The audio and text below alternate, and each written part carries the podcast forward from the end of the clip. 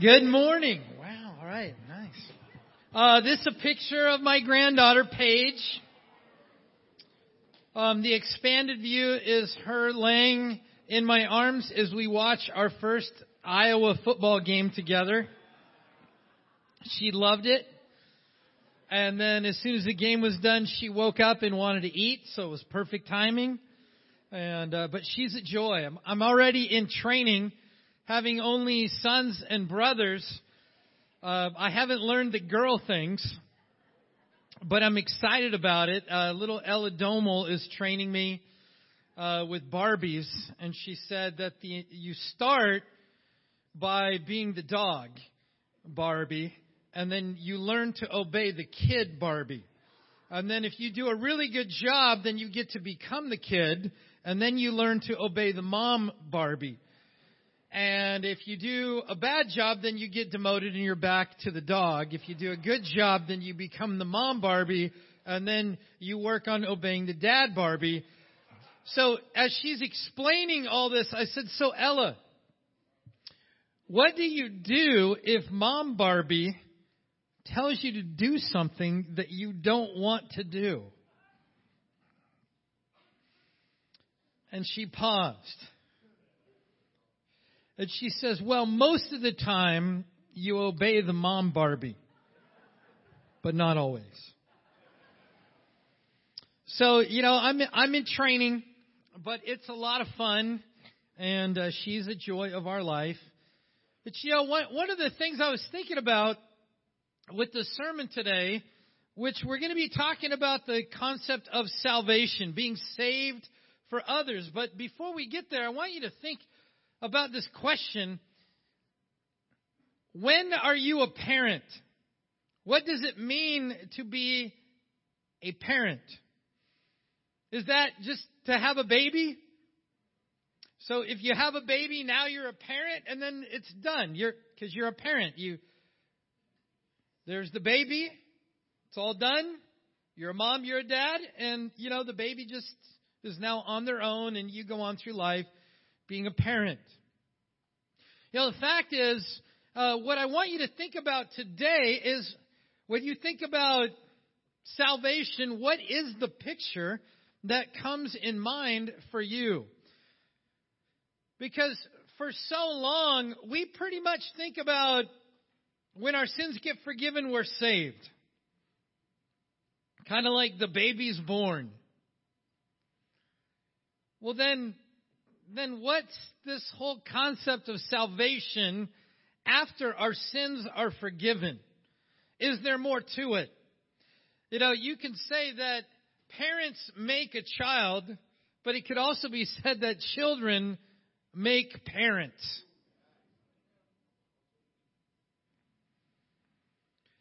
You know, having a baby is the first part of parenting. But all the emotional, spiritual ups and downs, the sacrifices, the late nights, the sleepless nights, the when you've got a big project due and your kid wakes up and is throwing up, you can't say, I'm tired, I've got a big project. The kid really doesn't care. The kid just throws up and says, I need you. You know, there is a molding, there is a lifestyle change that happens that is ongoing in the parenting process.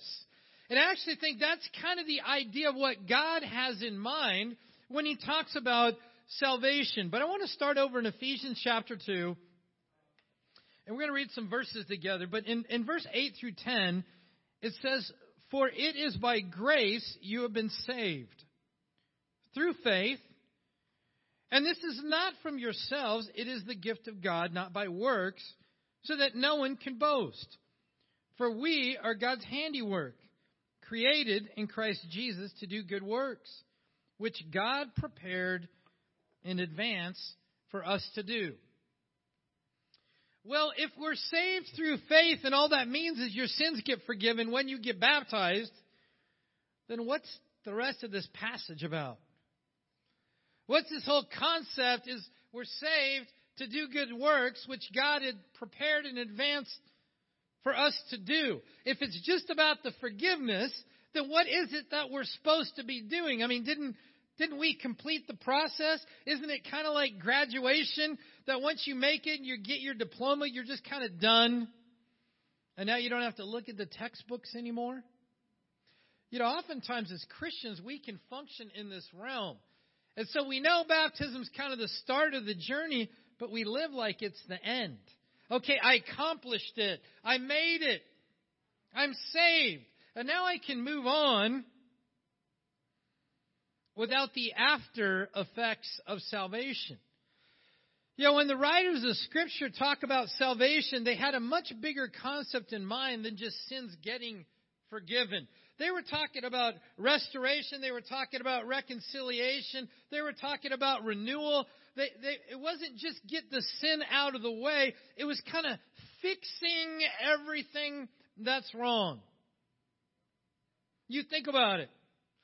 If you got a bill that you are wallowing in, and then all of a sudden unexpected money comes in in the mail, you know what you say? And sometimes you verbalize it. Oh, I'm so grateful this came in. This money saved me. Or if you're sick or bleeding or need surgery and you go to the hospital and you recover, what do you tell the doctors and nurses?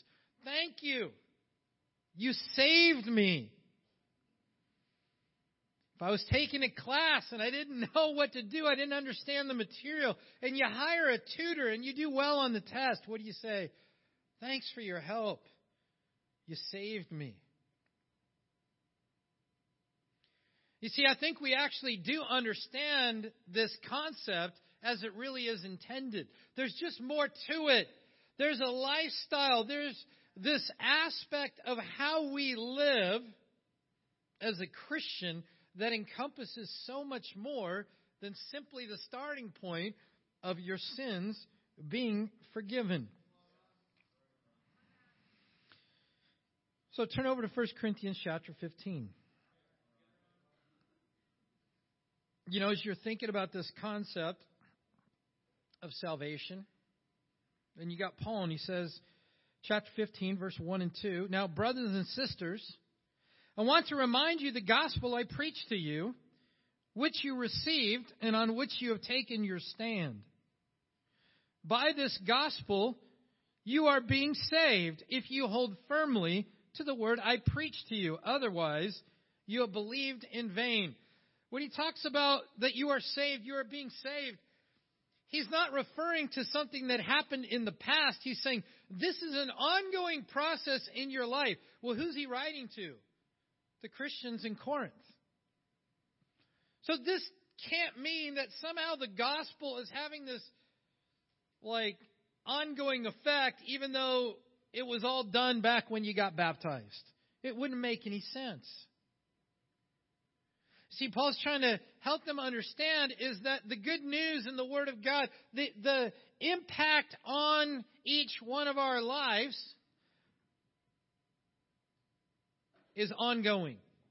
There's lifestyle, there's obligations that encompass this whole picture of what it means to be saved. Another verse over in Luke chapter 1. And this was uh, talking about John the Baptist, but you've got this song sung, and he's talking about the ministry of John and what he's going to do. And we're going to pick it up in verse 76. Let me get there myself. So in Luke chapter 1, Zachariah's dad sings this song. You know, when you when your kid's born, you're fired up, you sing songs. He says in verse 76 And you, my child, will be called the prophet of the Most High, for you will go on before the Lord to prepare the way for him. So he's talking about the ministry of John the Baptist and the work that he's going to do to kind of usher in Jesus, the Son of God.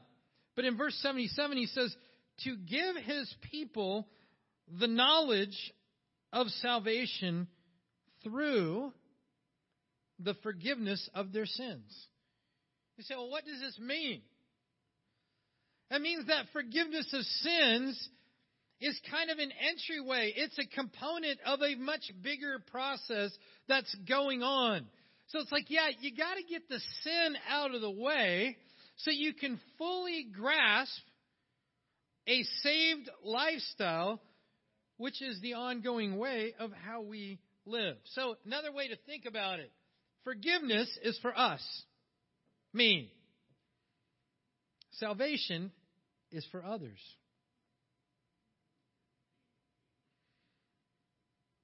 But one of the things we face so often in our society is the idea of me, the idea of myself, my wants and my needs.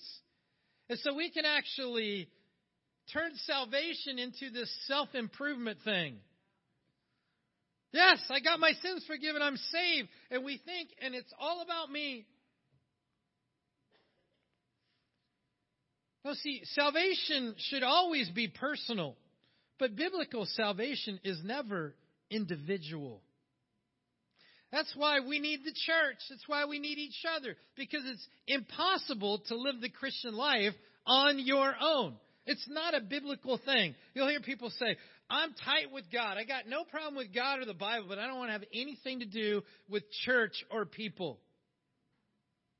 That's like saying, I love swimming, but I will never go in the water. Like that statement doesn't make any sense. You can't be a Christian except around the relationships of one another.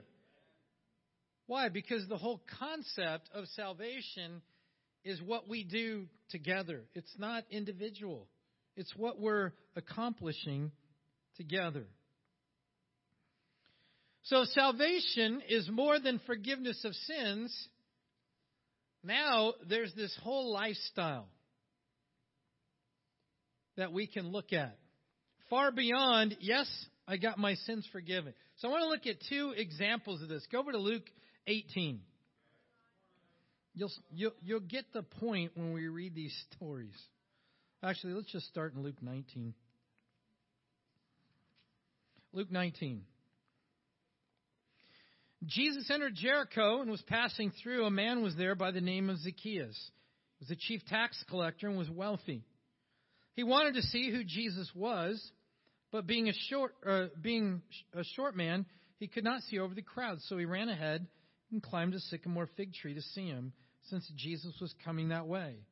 When Jesus reached the spot, he looked up and said to him, Zacchaeus, come down immediately. I must stay at your house today. So he came down at once and welcomed him gladly. All the people saw this and began to mutter, He's gone to be the guest of a sinner. But Zacchaeus stood up and said, Look, Lord, here and now I give half my possessions to the poor. And if I've cheated anybody out of anything, I'll pay him back four times the amount. Jesus said to him, Today salvation has come to this house. Say, what was the transformation? Well, he was a wealthy chief tax collector. He gets a glimpse of Jesus. Jesus sees him, says, I'm going to your house. We're going to have dinner. They talk. And all of a sudden, he has this dramatic transformation. He goes, Half of everything I own, I give to the poor. But I'm not going to stop there. If I've cheated anybody out of anything, I'll pay him back four times as much. And Jesus Salvation has come to this house. Became a giver. Here and now. Man, oh yeah, here, take half of what I got. Jesus' salvation has come. Now, let's uh, go back to Luke 18. Verse 18.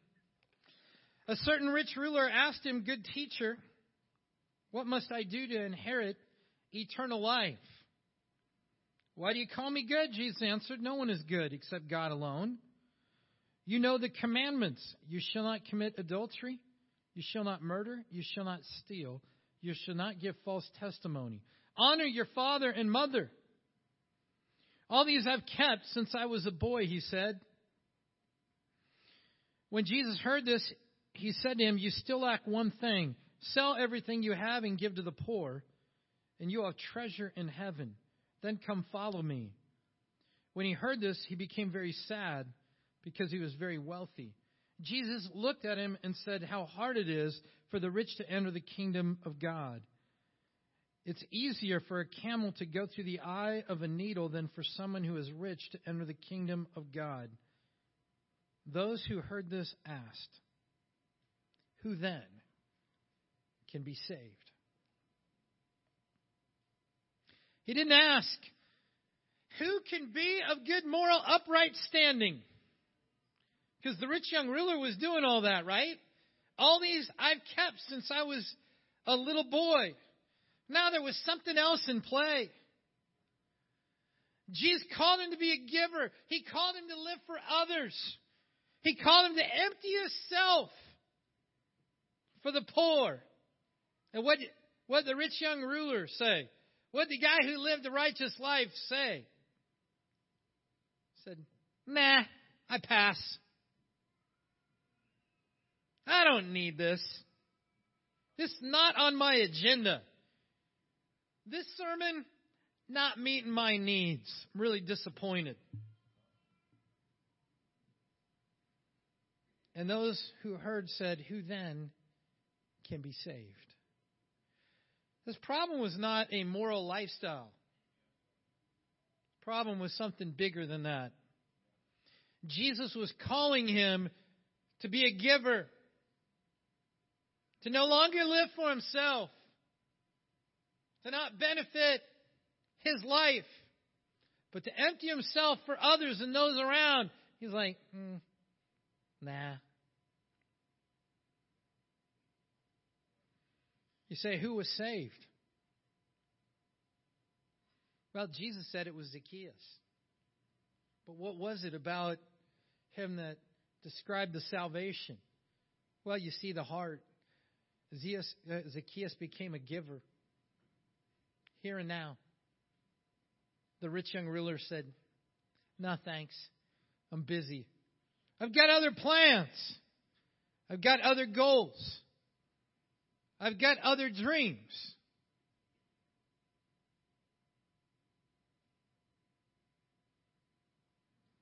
So, where do you feel you fit? How's your salvation going?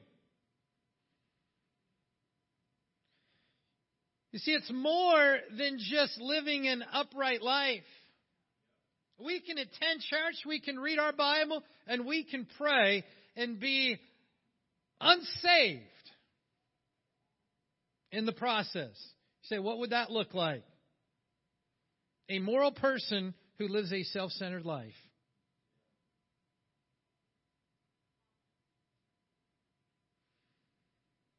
What would your schedule reflect? What would your bank statement say? What matters most? Is it here and now? Man, I, am going to do everything I can here and now. Or is it, mm, I don't think so.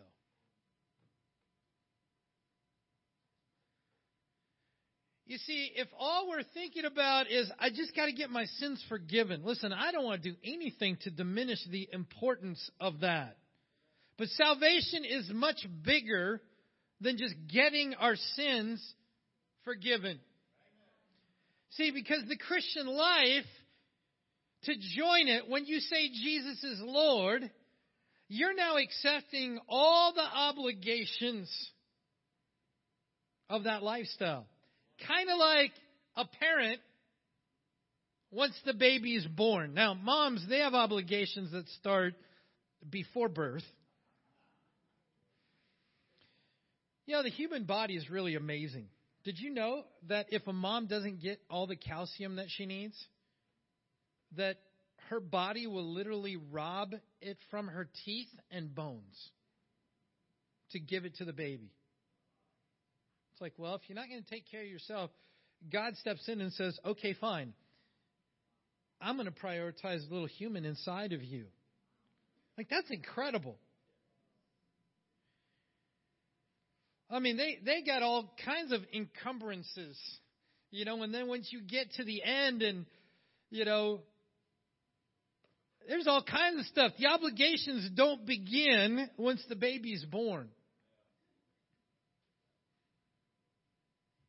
There's feeding, there's there's diapers, there's there's everything. You know, the Christian life is the same way. You get your sins forgiven, good. That's important. Now, let's live a salvation lifestyle. Okay, so now as you're thinking along these terms, now now let's uh, look at a few other verses here in 2 Timothy chapter 3. 2 Timothy chapter 3. Paul to Timothy says this. Well, let's just start in verse 14. It says, But as for you, continue in what you've learned and become convinced of, because you know those from whom you learned it, and how from infancy you have known the Holy Scriptures, which are able to make you wise for salvation through faith in Christ Jesus. All Scriptures God breathed and useful for teaching, rebuking, correcting, and training in righteousness, so that the servant of God may be thoroughly equipped for every good work. Say, again, if salvation is just getting your sins forgiven, then why would Paul be telling this to Timothy? Because salvation is more. He's saying there is a lifestyle, there is a heart, there's an attitude, there's a mindset that you need to live according to.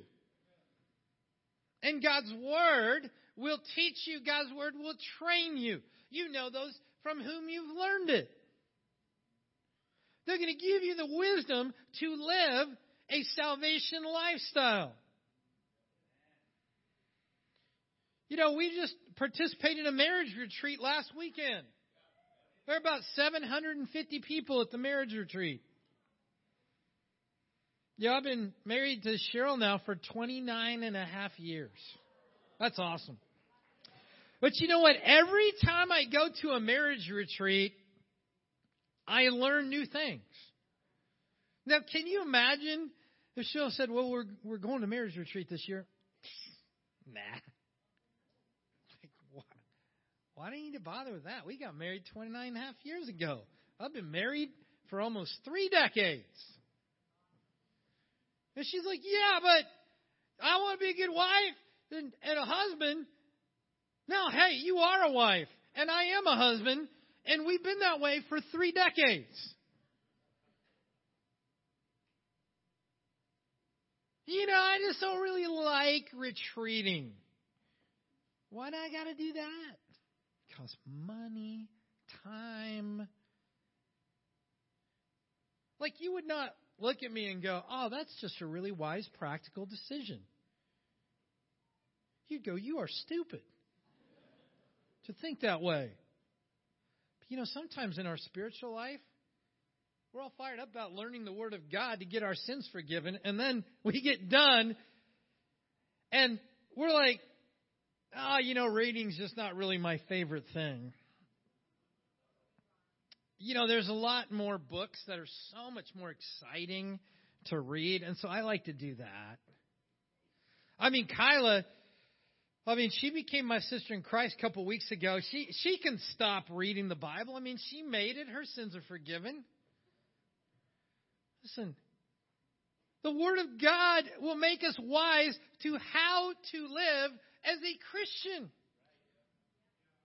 That says we're not going to live a saved lifestyle without the Word of God. So, how's your Bible study? How's your relationship with God? Well, you know, the fact is, and see, this is where our theology gets wrong. If we think it's all about getting the sins forgiven, then what's the motivation once the sins are forgiven?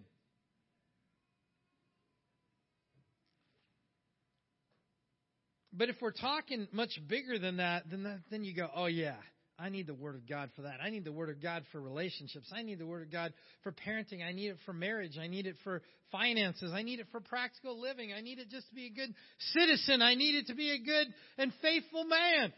There's a whole lot of stuff that I need the Scriptures if life's more than just getting your sins forgiven. You see, if we're only reading our, our Bible to check the committed daily box,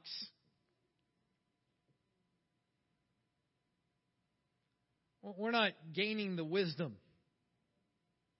for salvation. So we got to think about this. Okay, here's another one. Famous verse on repentance, right? How do we normally use this verse? Well, we're teaching somebody who wants to get their sins forgiven, and we talk about this is like repentance, and you know there there's alarm and indignation, and you know, and we go through that list. Are you ready to see justice done? That's what repentance looks like. That's godly sorrow. Now think of who this is written to. Christians. And say, what's Paul trying to accomplish here? He says, godly sorrow brings repentance that leads to salvation and leaves no regret. So do you think Paul's telling them, hey, godly sorrow is useful just to get your sins forgiven? And then you don't have to do it again. Now, the whole context of the verse is that repentance and godly sorrow is an ongoing part of the lifestyle of somebody who is living a saved life. All the obligations of Christianity that go with that. Everything in the church, everything in the community, your faith, your righteousness, hey, all that lifestyle stuff. Paul says, oh yeah, that's ongoing. And he says, godly sorrow brings repentance that leads to salvation and leaves no regret. You see, I wish that as soon as my sins were forgiven, all my problems were solved.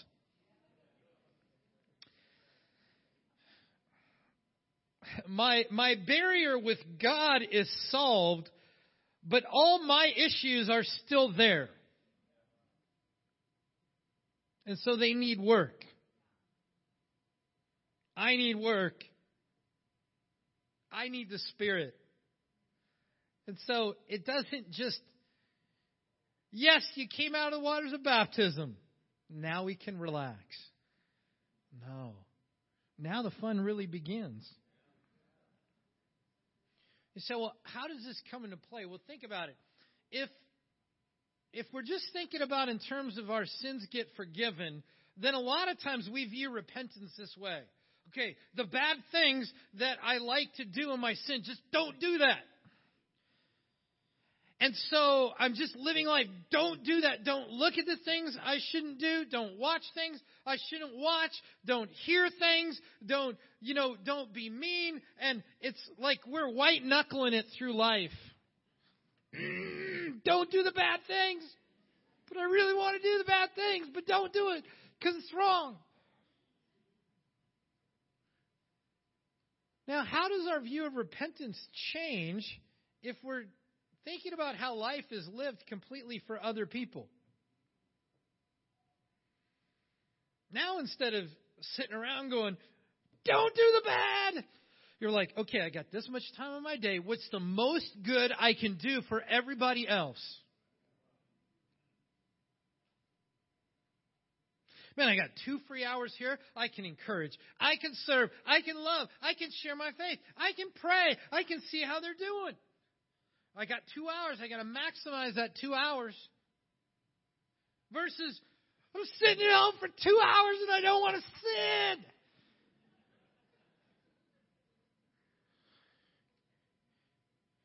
You see, when you change your mindset to live for others, and you're trying to maximize the opportunities that life gives you, you think differently about sin. Because you're not sitting around trying to not do the bad. You're just focused on doing the good. See, that's the concept of repentance that leads to salvation. Say, godly sorrow leads to living life for others more important than yourself.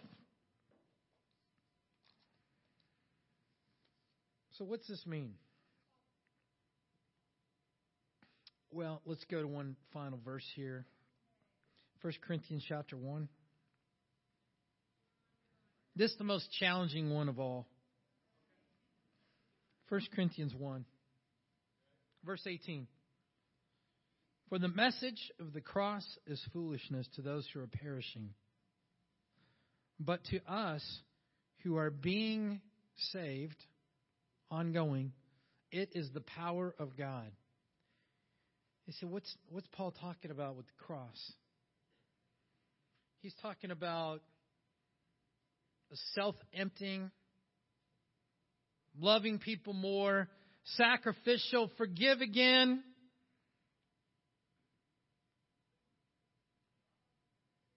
A not retaliating, no vengeance, a love, a love again, a love again, a love again, life. He says that's the cross.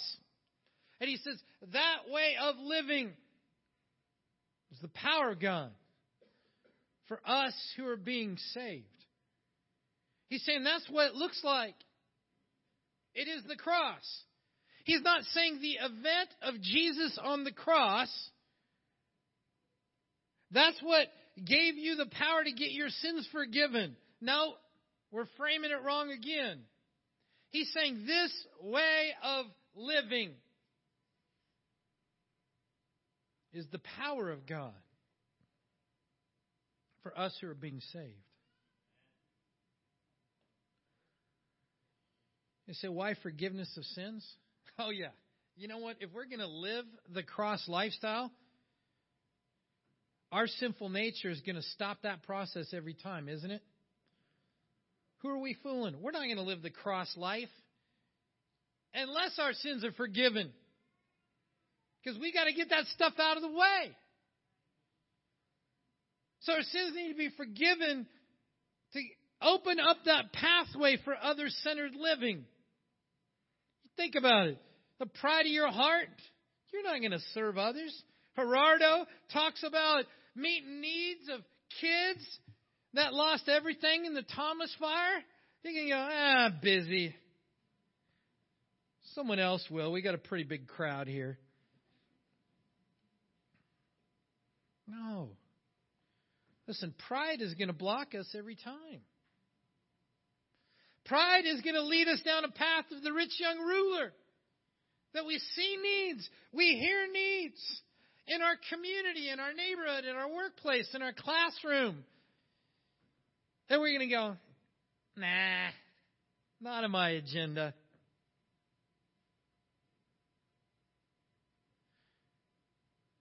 But when we realize those obligations, when that stuff's taken out of the way, you know what kind of response we have? Look, Lord, here and now, I give. What's the saved lifestyle? To be a giver. So, what do we need? We need the Word of God. We're not going to get there on our own. We need ongoing training and sharpening and teaching and correcting, sometimes rebuking. Why? Because Christians are obligated to live an other centered life. Don't limit salvation to the forgiveness of sins. That makes it all about you.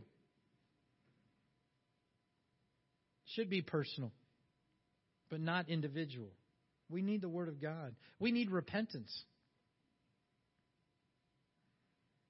The word repent, metanoia, it means like a total change of mind and life.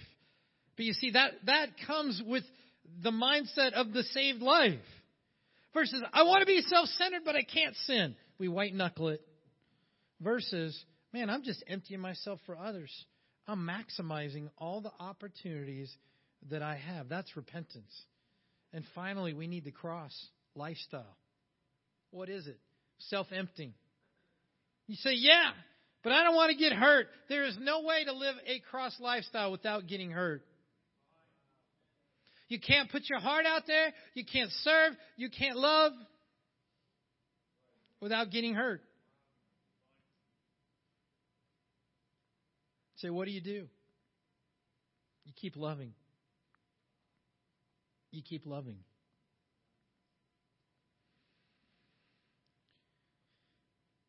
See, Jesus died Not so that you could be saved, that we could be saved,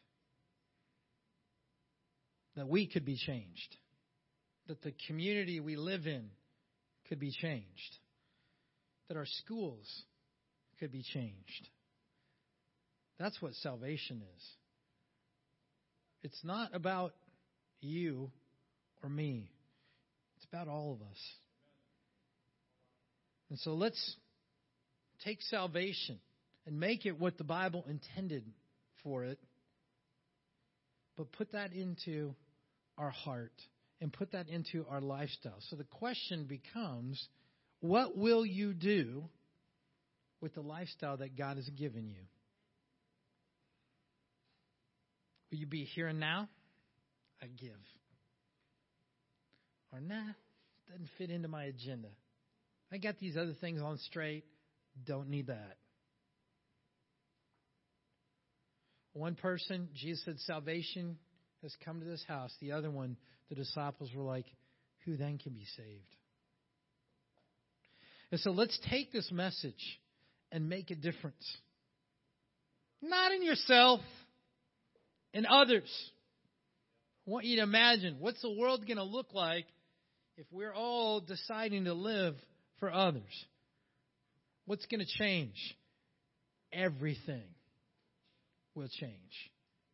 And that is what Jesus called each one of us to.